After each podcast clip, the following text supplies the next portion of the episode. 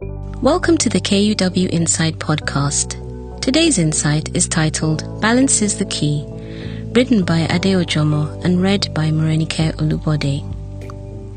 Where do you go to seek rest? Where do you go to seek strength? Where do you source your provision? The importance of rest cannot be underestimated as we see organizations taking the concept of work life balance very seriously.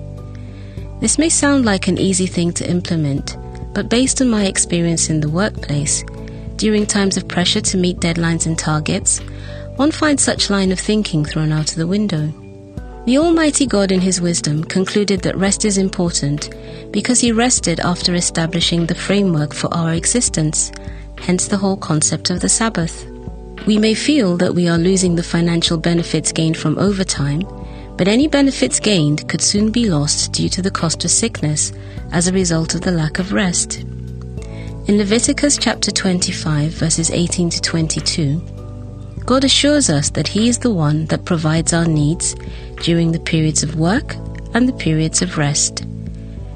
You shall observe my statutes and faithfully keep my ordinances, so that you may live on the land securely.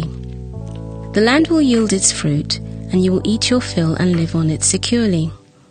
Should you ask, What shall we eat in the seventh year, if we may not sow or gather in our crop? I will order my blessing for you in the sixth year, so that it will yield a crop for three years. When you sow in the eighth year, you will be eating from the old crop, until the ninth year, when its produce comes in, you shall eat the old. As we seek perfect balance in life, let us remember the following 1. In rest and repentance is our salvation. 2. In quietness and trust is our strength. 3. Jehovah Jireh is our provider. Until the next KUW Insight, goodbye and shalom. Love never fails.